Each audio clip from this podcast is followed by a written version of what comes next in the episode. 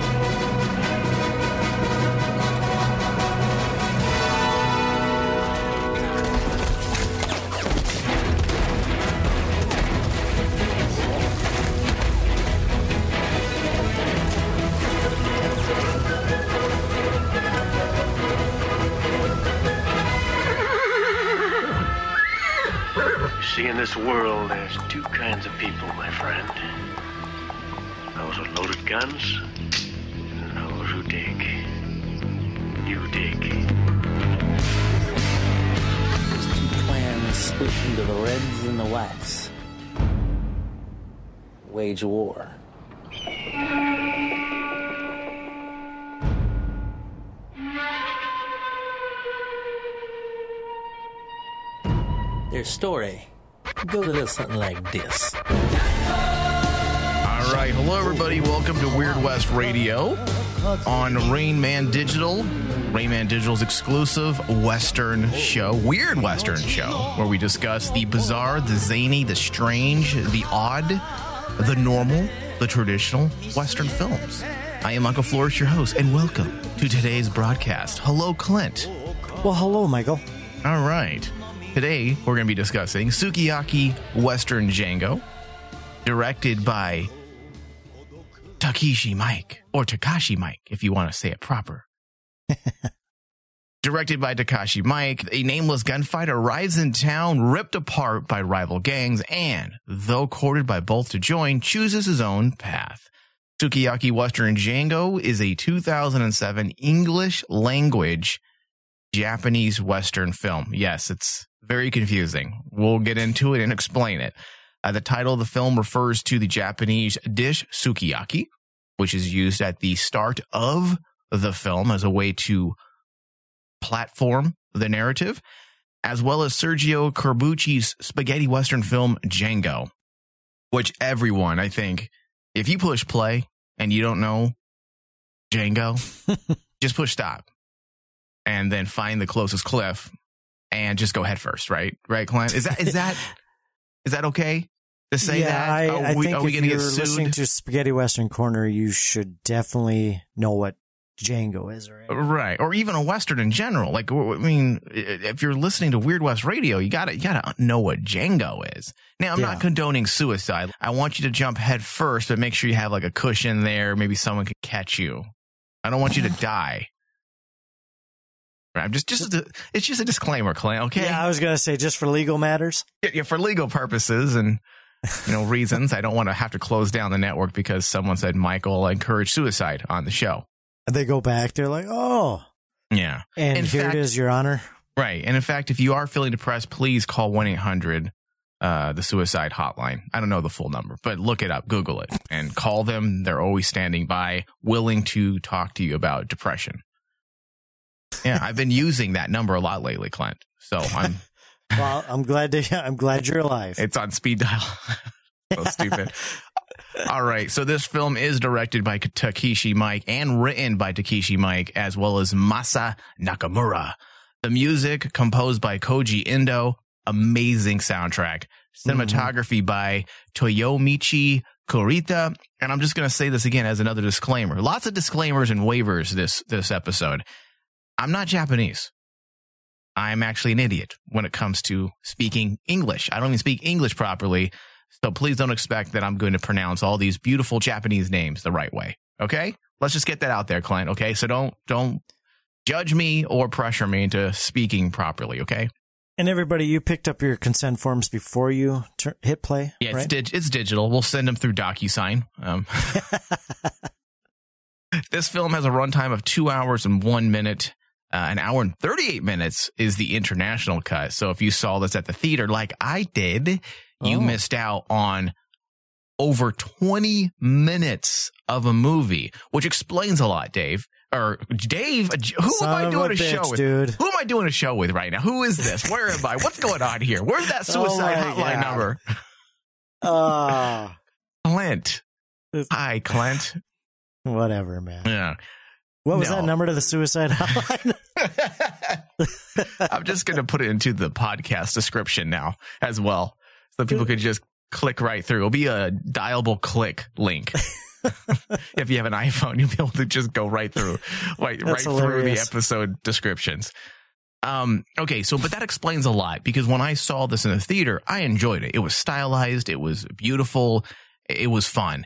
But it wasn't until I bought the DVD that I said, "Hmm, why do I like this a lot better than the the original theatrical version?" And that makes a lot of sense. It's because it's 20 minutes of story. Mm. Can you imagine losing 20 minutes from any movie? What's the latest movie you've seen, Clint? Just throw it out there. Uh, it was Ready or Not. Okay. Let's pretend they cut 20 minutes out of there. Would you be able to get the, the gist of the movie without those 20 minutes? I think so. Oh, was it a dumb movie? no, I actually liked it, but I think if they cut 20 minutes out, I think you'd be okay. Okay, that's a poor example, and thank you for not backing me up. Well, I know what you mean, though. I, I think if 20 minutes, that is it's a, long that's a time. lot of that's a lot of narrative or not a lot of story to Yes. take out of a movie.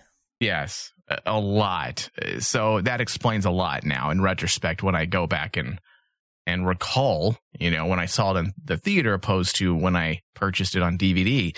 Now, this is a far east western. It takes inspiration from the man with no name stock character variously used in spaghetti westerns, the spaghetti western genre, but most notably in the Dollars trilogy by Sergio Leone, which was made famous. That archetype was made famous by Leone himself and later stole was stolen by various other directors of the time and is still used throughout all of cinema up until this very minute.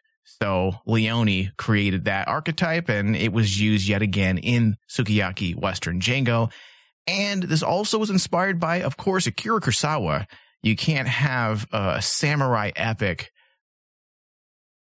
that's produced by a Japanese director and it not be somewhat inspired by Akira Kurosawa. That's almost like attempting to do a 1960s throwback Western and saying you're going to forget about Leone and pretend he never uh, produced some of the most iconic, relevant Westerns of the 1960s.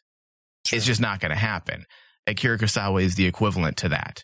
Uh, and it's it's a crazy it's crazy that this film premiered in 2007 just about 12 years ago now i still remember heading out to the small indie theater here in phoenix uh, in the valley here to go see it and i had no idea what to expect. I had not experienced the zany wildness of takashi mike's directing style as of yet. Now i'm an advocate and i'm like everyone needs to see his movies because he is funky he is crazy he is disturbed and he is uber intelligent how he makes his movies. But dude this movie changed me. This film for me was inspirational from a creative perspective the raw, gritty cinematic quality of a Leone and Corbucci film with the gorgeous color palette of Takashi Mike, of a Takashi Mike feature. I mean, very few films are able to successfully mesh together multiple genres as seamless as Takashi did with this. I mean, how many times, Clint, have we discussed multi-genred films and it just feels like a cluster of confusion? Yeah.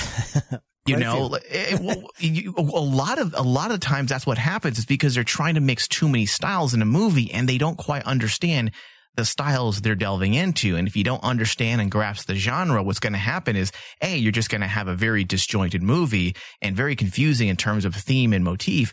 But then you have Takashi Mike come in here and like, hey, look at this how you do it. We're going to sprinkle a little bit of Western, a little bit of samurai, a little bit of mysticism, boom. And we have Sukiyaki Western Django.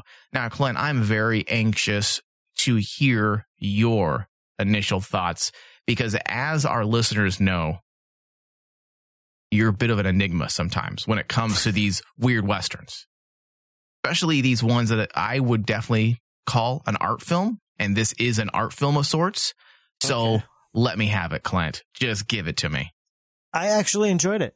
I Oh, thank I you. thought I thought one thing that was uh, you know it was um I don't like to say up to date because it's it it you know it's western samurai western but yeah. what I liked about it is is it, it incorporated some cool visual effects of today. Um and there was a, a part that I'm just going to throw in here. It's when he jumps on the horse kind of later in the movie and it does that kind of digital I, I don't even know the term for it, but it Yeah. kind of goes in and out, in and out. It's a digital Mhm. zoom type. Right. That's today.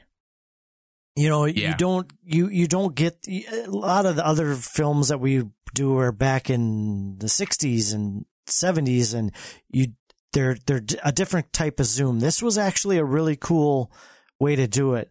And I think even you mentioned the color palette throughout this whole movie and I thought it was beautifully shot. So I mean it it got my interest from just the point of the look of it. And then you mentioned the soundtrack. Right away you're interested. Yeah. and and so I, you know of course this has a few moments where it's okay but Yeah.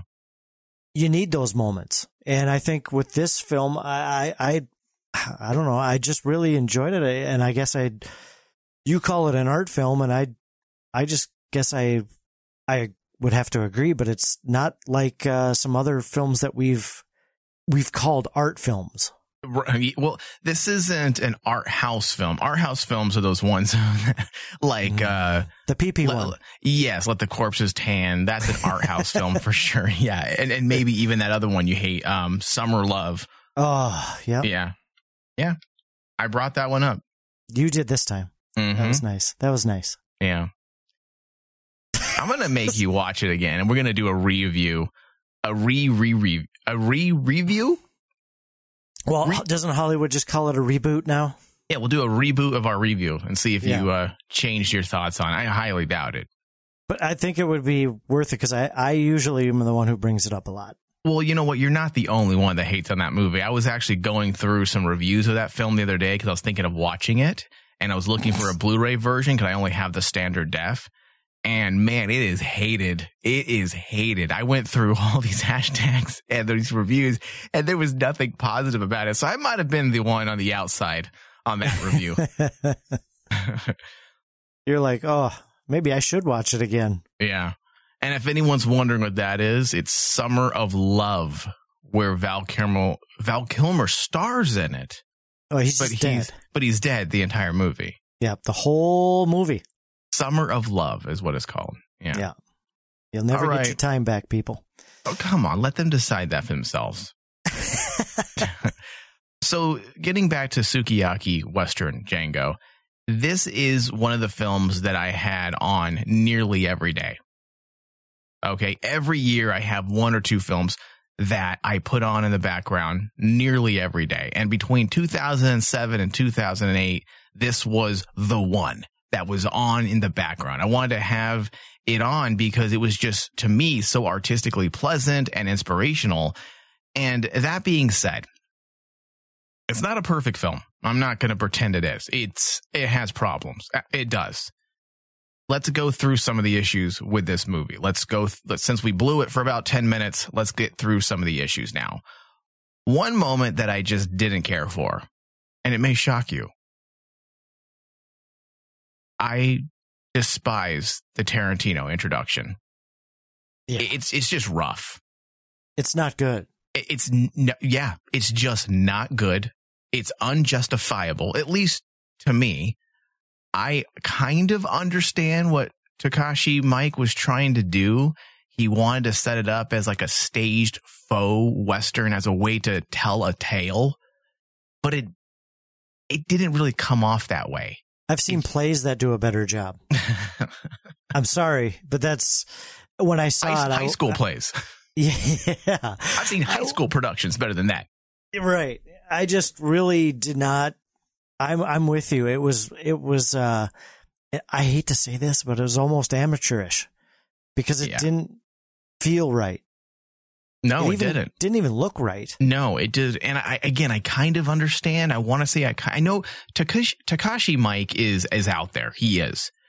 So I'm trying to be like, I, I don't know, like visually empathetic, eh, maybe style. It was, I don't even know if that's even a thing. I'm trying to understand what he's trying to do. And I kind of get it, but it doesn't mean he had to do it that way.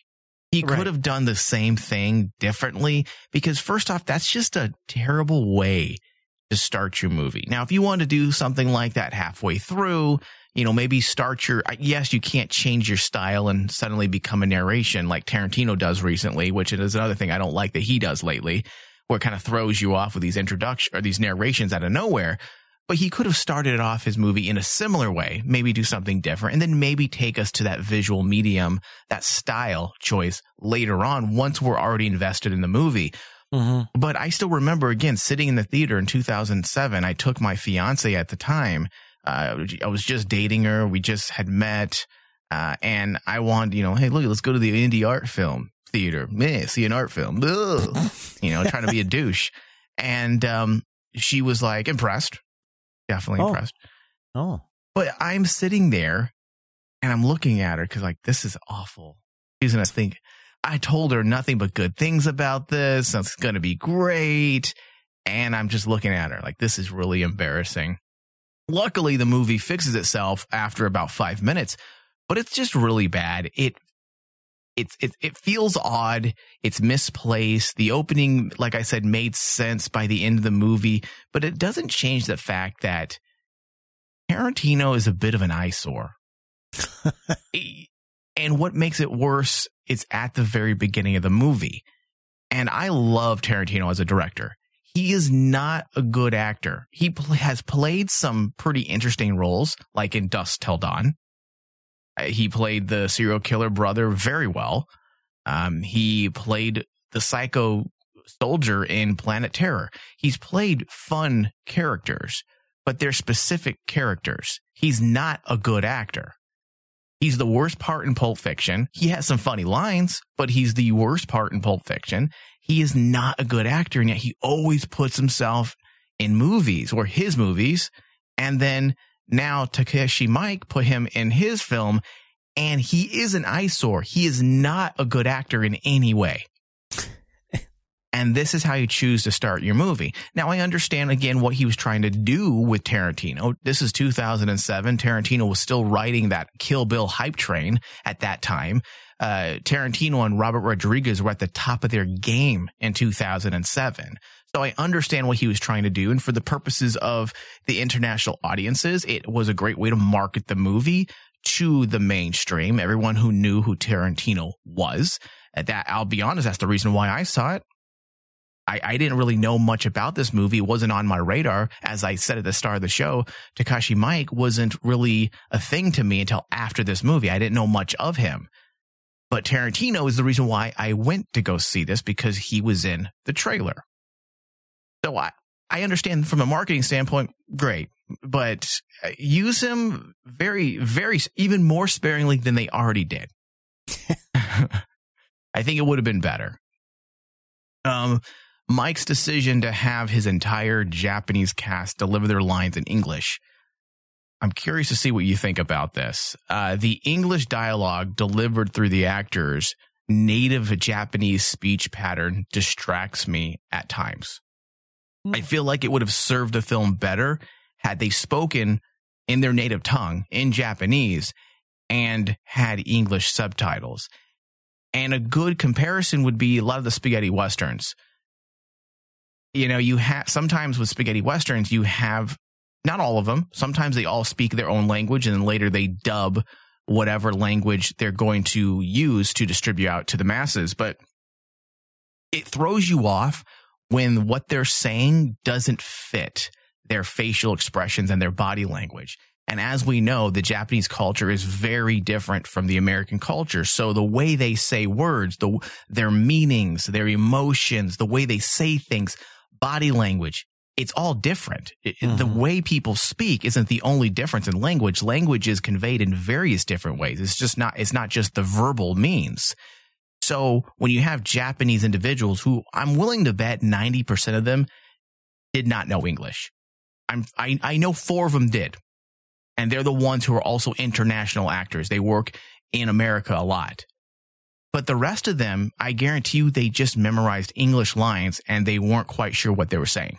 Sure. And that just threw me off at times. And I felt like the acting suffered because of that, because you just think, oh, this guy doesn't know how to act. But if they were in, or if they were speaking in their native tongue, I feel like the acting would have come off a little smoother and not so jarring. Does that make sense in any way? Yeah, I think you know, for me, it didn't bother me as much until we got to some of the weird characters. Right. The the, the sheriff for one. Yes. I absolutely had a tough time with him all the way through the movie. Not just him saying English words, just him. right. Yeah. and uh, there was a s- couple other henchmen that tried to s- tried to speak that got to me. As far as the main people, I guess it wasn't as bad as I've seen before. You know, I think I, I kind of understood they were badasses. So it, you know, I just kind of used that as kind of a, a center point for me. You know, I've seen some, we've seen some other films, uh, Itali- Italian westerns for sure that totally didn't even seem close. yeah. What they were saying and what they were doing and how they were facial expressions didn't seem even close to what the dialogue that was coming across, coming at us, aud- uh, you know, audible. Yeah. Audibly. Yeah. yeah. Yeah. Audibly. Thank you. And I think that's, you know, I've seen worse and I just kind of, that's kind of where I was with it. It, it didn't bother me as much, but the weird people definitely did. Yeah. Second, second characters, I guess. I feel like the best actor in this film, it was Kaori Momoi, and she was Ruriko, the older gal. Mm-hmm. Uh, and she is a, a, true international actor. She has done work in America and uh, the the East Asian market for for years. So she, I felt like she was the best, and she was one of the coolest characters in the movie too. Especially when you find out who she is, and she suddenly becomes attractive. Like she goes from older grandma to like, man, you're pretty, you're pretty attractive. Keep shooting and licking the blood off of that gun or whatever she did. But yeah, I, I just felt like if they, I, I feel like the movie would have done that much better, especially knowing that this is somewhat of an art film. You didn't have the budget to put this movie into massive theaters.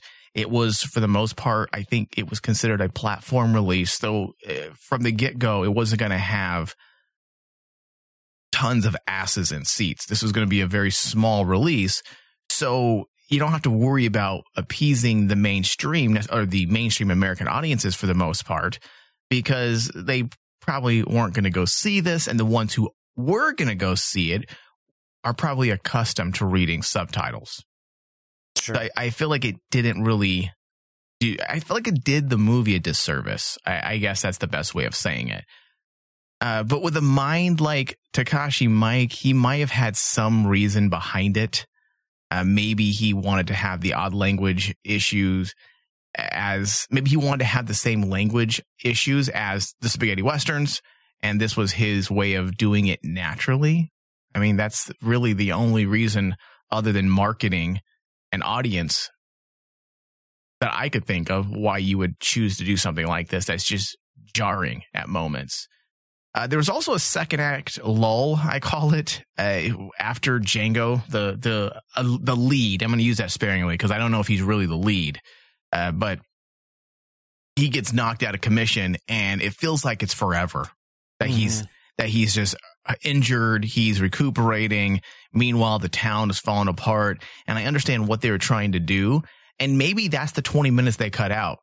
Clint for the for the international audiences I cuz I think they could have that actually would make sense but that's maybe 10 15 minutes maybe 12 they could have cut cuz they didn't need all of that there was a lot of unnecessary healing time uh, with this Django character um but other than that I think those are the biggest I I want to say I don't want to call them eyesores except for Tarantino he's definitely the eyesore but those are the biggest moments that I felt were were kind of yeah, issues that I had this movie. The plot is at times erratic, but I feel it is purposely done. I know when you go to other review sites, I think Rotten Tomatoes, which is just is a travesty, they have this movie I think at 53%, which Oh. is just yeah, I mean come on. Uh, but I feel like some of the plot issues that some people were complaining about might be purposely done. You're dealing with a town that is on that is literally on the brink of war. Uh, any moment you, you can get shot in the head or sliced in two by a sword. So what some might describe as a disjointed plot or story, I attribute to a stylistic choice. Um, I feel like the the erratic plot was purposely done to help bring the audience in to basically help get those feelings, evoke the types of feelings that maybe the townspeople have. Again, if this was any other director, I probably would just say it's poorly written, but we're dealing with Takashi Mike and he doesn't do anything for just because, for shits and giggles. Uh, the use of visual subtext also fills in a lot of the missing overt story pieces that I feel like maybe these mainstream reviewers might have missed. Uh, Takashi and his DOP, they spend a lot of time chore- uh, choreographing some of the finest looking shots we've ever received in a Western piece. Mhm. Uh, there is a sense of magic just ingrained the w- Western magic, Western mythos, Western mysticism ingrained in so many of the lens choices, which by the way are a perfect combination of Sergio Leone, you know, the spaghetti westerns and Akira Kurosawa's samurai epics with Takashi's own flair for goodness. This film, I think, could be summed up when it comes to the stylistic choices as a perfect homage film.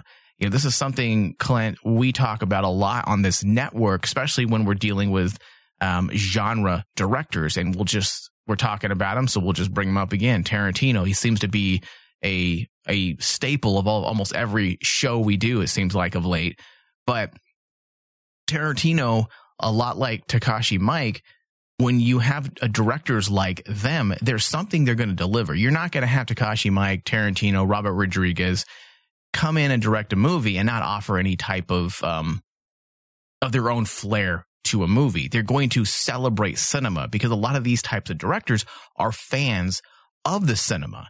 They're fans of the era they grew up in. They're fans of the era that that may have a lot of these style stylistic um, innovations that were uh, birthed during that decade, and that's where Takashi Mike pulls a lot of his inspirations is from the cinema. And I feel like he did a great job, not just copying, which is what a usual hack director would do. Someone would take, Oh, I like this and I like that. I'm going to do it just like them. But he took what he liked a little bit here, a little bit there, and then he mixed it up in a box and created his own original piece. I feel like I have never seen a movie quite like this. Have you seen anything remotely close in terms of visuals?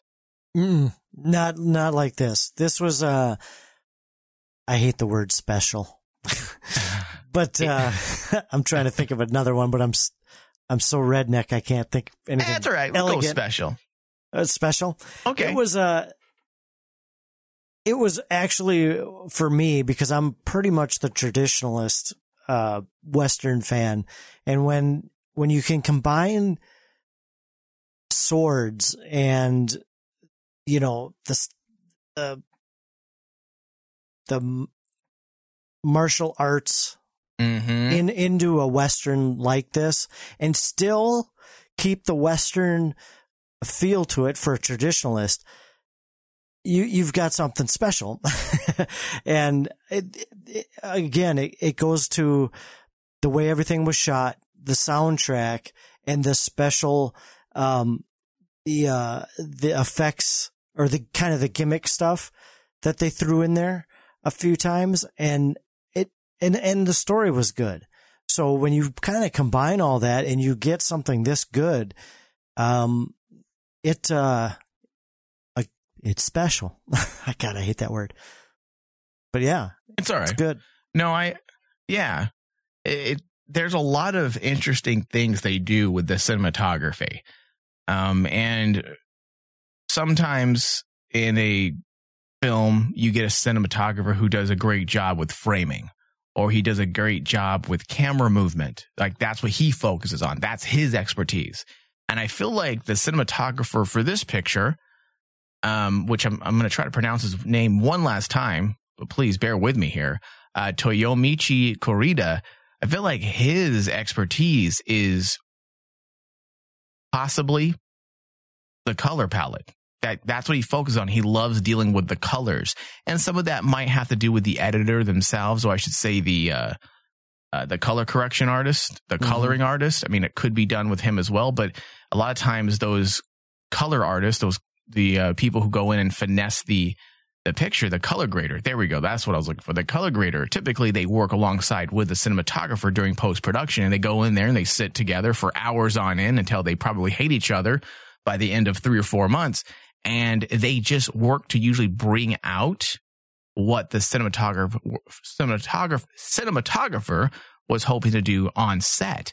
And when you're dealing with a cinematographer like this, a guy who is probably very experienced in shooting film, I'm sure he got a lot of those colors and that exposure was probably done through telecine, you know, natural or say, I say practical processes rather than the more modern digital processes hmm so it would be interesting to see. I tried to Google, or I did Google and tried to find some information on exactly the color process of this movie and whether or not it was done through true telecine, meaning you have a telecine artist in there exposing the film in a room and he is bringing it out and exposing it the way the cinematographer had requested it to be done, or if this was transferred to a digital medium and then it was all done in post production digitally in a nonlinear editing system.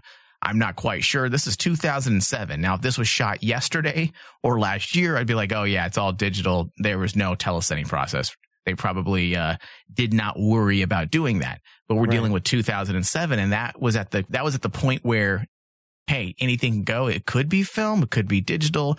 Uh, di- the digital era hadn't quite taken a hold yet of the film community. Uh, the action sequences also were really some of the best. The ending shootout where um, Django and Rico leave the entire town in flames is remarkable.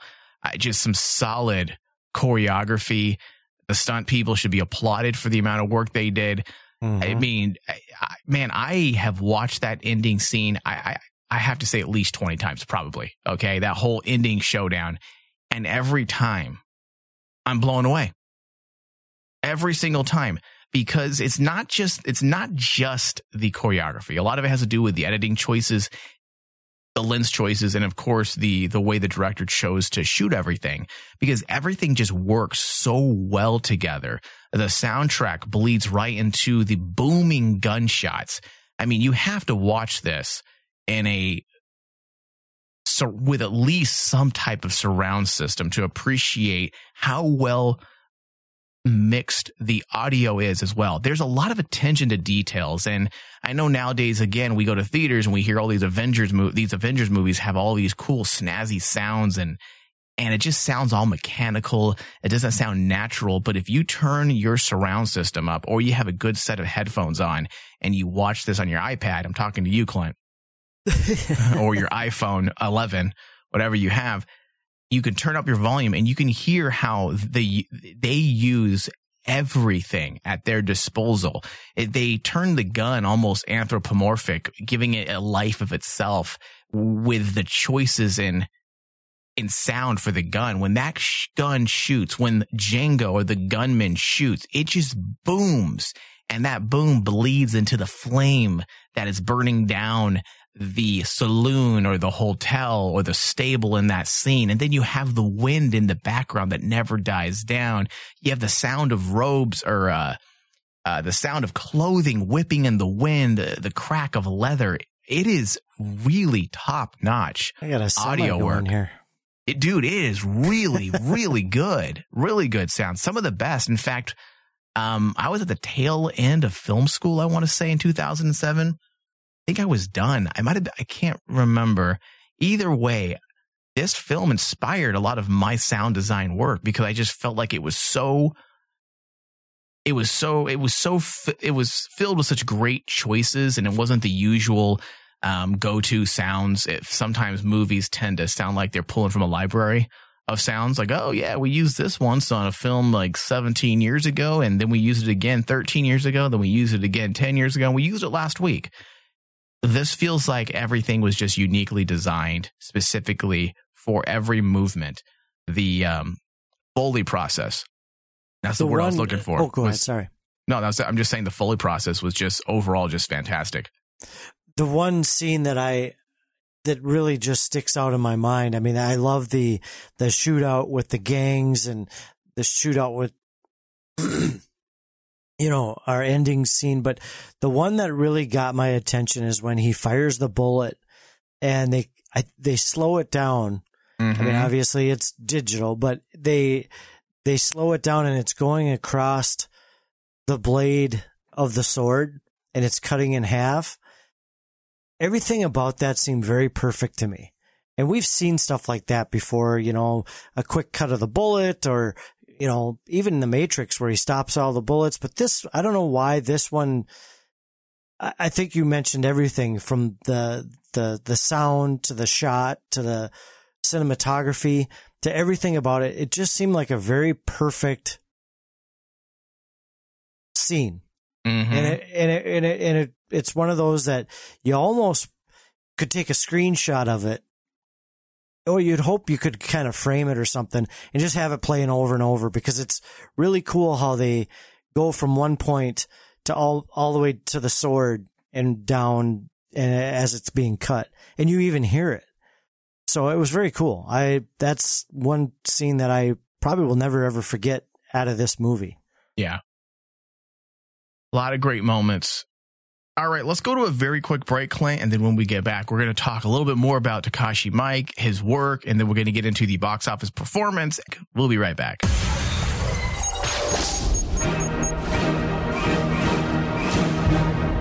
Don't y'all go nowhere. Weird West Radio will be right back.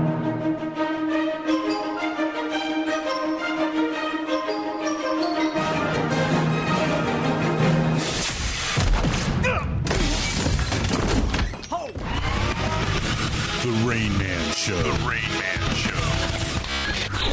You're not embarrassed because you don't remember if you didn't. Okay, I didn't pull my dick out. are you that sure? If I'm you only remember 30%, how do you know I, that? the thirty percent I remember is not whipping my How dick out. How do you out. know that during that 70%? That's the, thirty I remember. I didn't Your whip Honor, my dick I remember 30% of the night, that was the entire time she claims we did something. Yeah.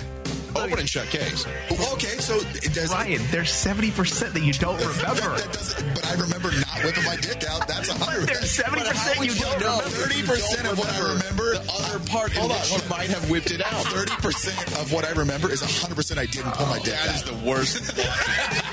to Mike's point, though, in nine months, you get a text message saying it's yours. You change that phone number. I, well, obviously, dude, I'm getting a f- brand new phone number. He's like, it's your baby. I'm gonna be like, no, it's not. It's your baby, Ryan. I don't- know you. I don't come. I know you I and your mama. I don't Oh, come. if she could pick your dick out of a lineup, though, then I you would can know make that you pulled dick, it. I swear. Ooh, I swear to God, I'm naming him after his great great grandfather Tyrone. His name could be Tyrone Denton. He told me everything my dick black? I, have I not seen my dick in a while? I, my dick got black somehow. I don't. Don't you deny me. Oh my god, the baby You're looks. my boo. Oh, oh my god. I was sending you messages. Oh. and they said delivered. I know you have an iOS device. I have an iOS Oh, device. my you ain't God. knowing me. You'd be fucked. This is fucked up, dude. But I followed you on Facebook. For more Rain Man, visit RainManShow.com.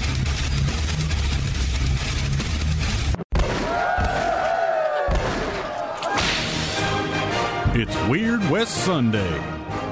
So the first thing I look at is okay, if you're doing a western and your inspiration is the surrealism of Sergio Leone, then you better have your panels drawn in such a way that it resembles the work of Leone. Mm-hmm. I mean, Sergio Leone was known during a time when anamorphing was being used. The comic book pages of Pretty Deadly is you saw those mimicking images. The, and, and I'm not talking just the wide screen style shots, but also just the depth of field and making sure certain elements should stay in focus. Emma Rio studied and did her homework when she got down to doing this comic Yeah, book. she did a great job. I think going down the path and kind of creating their own their own lore. They created their own lore. hmm I think it, it leaves more room for mystery and more room for creativity and originality. Well, and like this one, I don't think I don't think they threw that so much into your face either. Yeah. You know, the Christianity or or paganism or anything like that. It was if you if you read it like I kind of read Catch up on your favorite Weird West discussions from Mike and Clint every Sunday on Rain Man Channel 001. Listen from the Rain Man digital app or tune in. Just search RM Channel 001.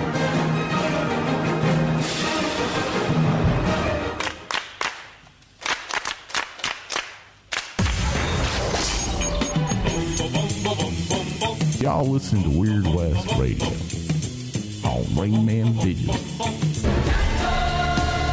All right, welcome back to Weird West Radio. If you're listening to us uh, during Weird West Sunday, you can find us on Stitcher, iTunes, Google Play, as well as Spotify. Just search Weird West Radio. Leave us reviews. Even if you hate us, leave us a review. It helps. But if you hate us, would they want to leave us a review, though? Wouldn't they ignore this? Well, it depends on how they, you know. Because even negative reviews help. So would they want to help? I don't think so, right? If I truly hated someone, well, like, you know people gonna love to have a voice. I would complain. That's what I would do. I'd complain about the podcast and get it removed for like There hate you speech or something. Please don't do that to us, please. Especially, uh, put on the suicide hotline. Yeah, Put, suicide put the hotline. numbers We- down. Yeah, in we're your, very in your area. yeah we're very progressive. Please don't hate. We're here to help. Yeah. Okay, so let's talk a bit about the comedic side of this movie. Uh, yeah, it does. Mm, surprisingly, I know you're you weren't too keen on it. I am not. I think you know that I Mm. prefer my action, action, and my dire, dark broodingness with just my dire, dark broodingness. But I feel like this worked for me for the most part. Some of the over the top moments, I feel like it was a good mi- mixture, you know, levity when we needed it, especially when you're dealing with a dark, brooding Western filled with gore, murder, and rape. I mean, child abuse as well, psychological abuse. There's a lot of negatives, I guess. There's a lot of things that we breezed through. We didn't get into the to the ins and outs of what Takashi Miike had included into this Western. And there's a lot of dark moments as well. So I felt like if you were trying to keep your audience and not lose them, I think those little moments of comedy helped kind of reel them back in for the most part. I know for you, you said uh, specifically the sheriff character kind of just threw you out. Like you just could, you could have done completely without it. Yep. I just think he, it was either overacted or it was just stupid. Yeah. Yeah. I, uh, I didn't care for it. I didn't think it, you can have comedic, um, moments, but this was just almost Jerry Lewis like, you know, to where it's, it didn't even, it didn't fit for me. That's one of my biggest negatives of this whole film is that sheriff. Too odd. Yeah. special. I get it. I get it. Um, Takeshi Mike, I've said his name about 15 different ways throughout this show. So just let's go with it and let's ignore it. Let's pretend I didn't even bring it up right now. One of them's Okay. going to be right. Yeah. Uh, Takashi Miike is, of course, a Japanese filmmaker. He has directed, are you ready for this? Hit me.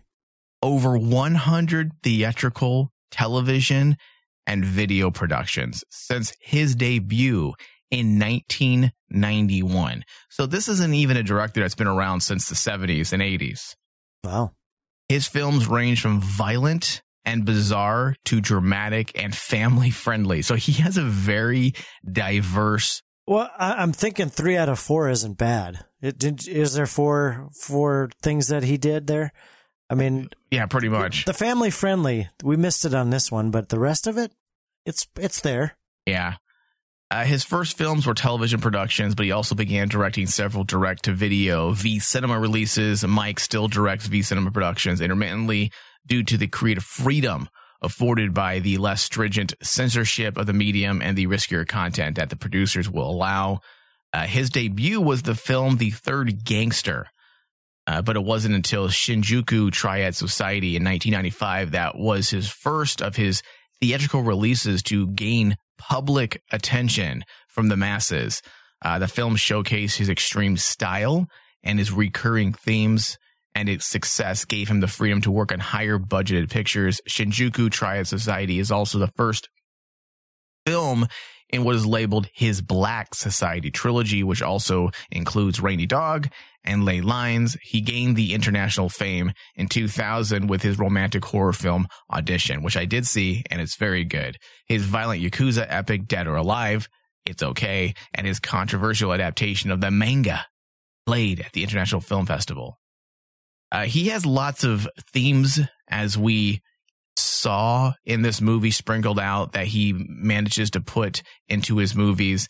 Um, he has achieved notoriety for depicting shocking scenes of extreme violence and sexual perversions. I, I don't see him being able to do that in 2019. So we shall see. I mean, I don't think that's going to go over well with modern American audiences. In Japan, that's a whole other thing. The Me Too movement, they're like, what? What is that? Hey, would you like to buy some panties from the vending store, the vending Yeah. machine over there? Go do it. That's cute. Yeah. Uh, many of his films contain graphic and lurid bloodshed, often portrayed in an over the top, cartoonish manner. Much of his work depicts the activities of criminals, uh, especially the Yakuza, or concern themselves with non Japanese or foreigners living in Japan. He is known for his dark sense of humor, yes, and for pushing the boundaries of censor- censorship as far as they will go. So he's, uh, he likes to create some headlines with his work, and he's definitely done that over the years in Japan. In America, not so much. Within certain art circles, yes. I mean, Clint, have you heard of any of these movies or him besides his work here on Django? I have not. Yeah, But then again, I'm pretty sheltered. that's true. And dumb. Just joking. You're not dumb. uh, but I know who you are. That's true. Thank you. And I appreciate that. Uh, Sukiyaki Western Django only grossed $50,000. Oh, Yes. Here in the States. Worldwide, it made 2.7 million.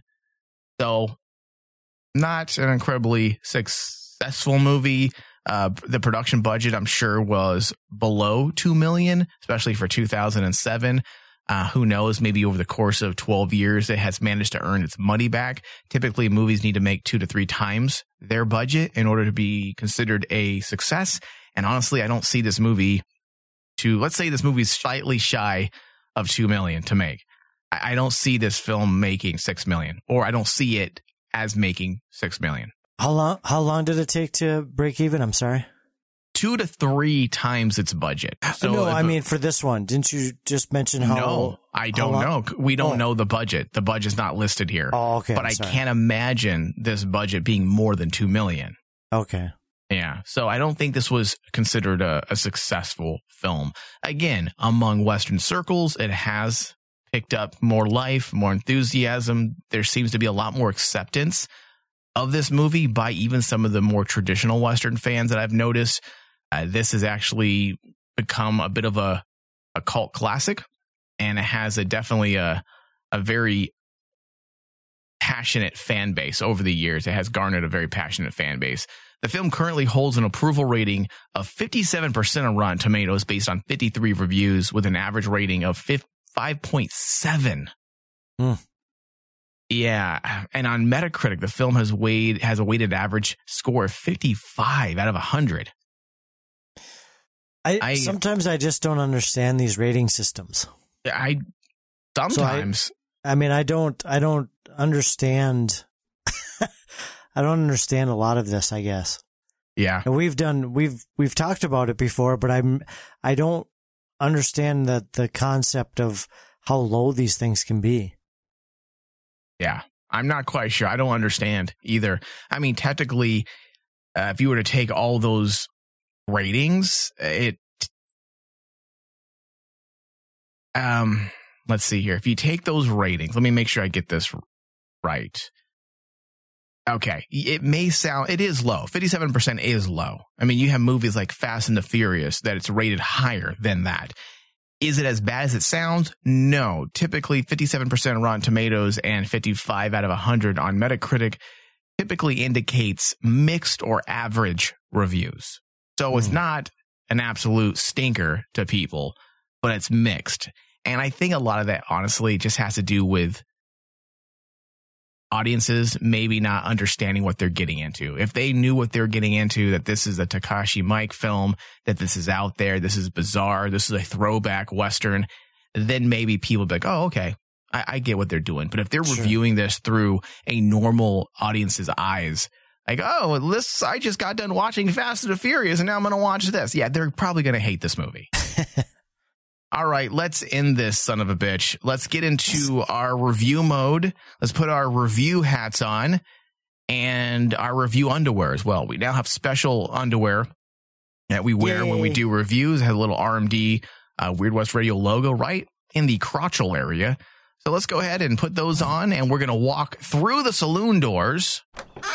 We're going to say hi to the hot Asian lady who I'm making dance. And I'm not going to make her. That's that's not right or appropriate. She's going to willingly, willingly dance while we do this review and belly up to the bar. Clint, based on our new average, our new scoring system here, the Rain Man Digital Review Score System, from 1 to 100%, what do you give this movie here? You know, just due to the fact that I, I I thought it was one of the probably the coolest film that we've seen in quite a long time, and visually, uh, the soundtrack was awesome, the special effects was awesome, even uh, the story was pretty cool. I'm actually going to give this 85 percent Oh, look at you. because I think you can. I, I think if I would rewatch it, I'd probably again I'd probably get a little bit more out of it each time I watched it. Mm-hmm. Just because sometimes I'm a little too busy looking at the cool stuff Yes. and the scenery and you know the costumes and of course the guns. Uh, but I, I seem to be lost sometimes in that stuff because I'm always looking at that stuff. So I think if I would rewatch it, I'd probably pick up more, uh, like you have, as as I would do my second viewing. But I am going to give it 85% because I think there's a rewatch factor. Okay. Now, just as a reminder, the score system breakdown goes from 1 to 100%, obviously. 1 to 40% equals get fisted. That's thumbs down. You hated it. 41 to 70% equals it's a movie. Thumbs sideways. 71 to 90% equals hell yeah, thumbs up. And 91 to 100% equals kick ass. It's near universal acclaim. Okay? So you gave this movie thumbs up. I'm going to give it an 87% because I'm trying to separate myself from the material. I loved this movie. And if I was reviewing this solely based on me, I'd give it a 95%.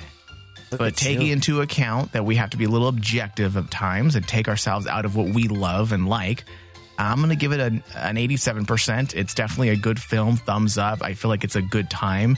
Friday night, Saturday night, you know, smoke a bowl if you're into that. Uh, drink a little bit of, you know, alcohol with your gal pal or dude, bro. I don't know. And uh, enjoy yourself some a good time. You know, watch a movie, relax, kick back. It's one of those movies. It's a movie that you can enjoy on a Friday night. You're not going to feel stupid or insulted. It's a good time. All right, that concludes this week's discussion on Weird West Radio. Please leave us reviews. Stitcher, iTunes, Spotify, Google Play. Tweet us, like us, retweet us, talk to us. Facebook.com slash Weird West Radio. Thank you, Clint, Thank you, Michael. And good night. Or said he be taken from such prison to a suitable and convenient place of execution within said county, and there be hanged by the neck till he be dead, dead, dead. Now, do you have anything to say, young man? Yes, Your Honor, I do. you can go to hell, hell, hell.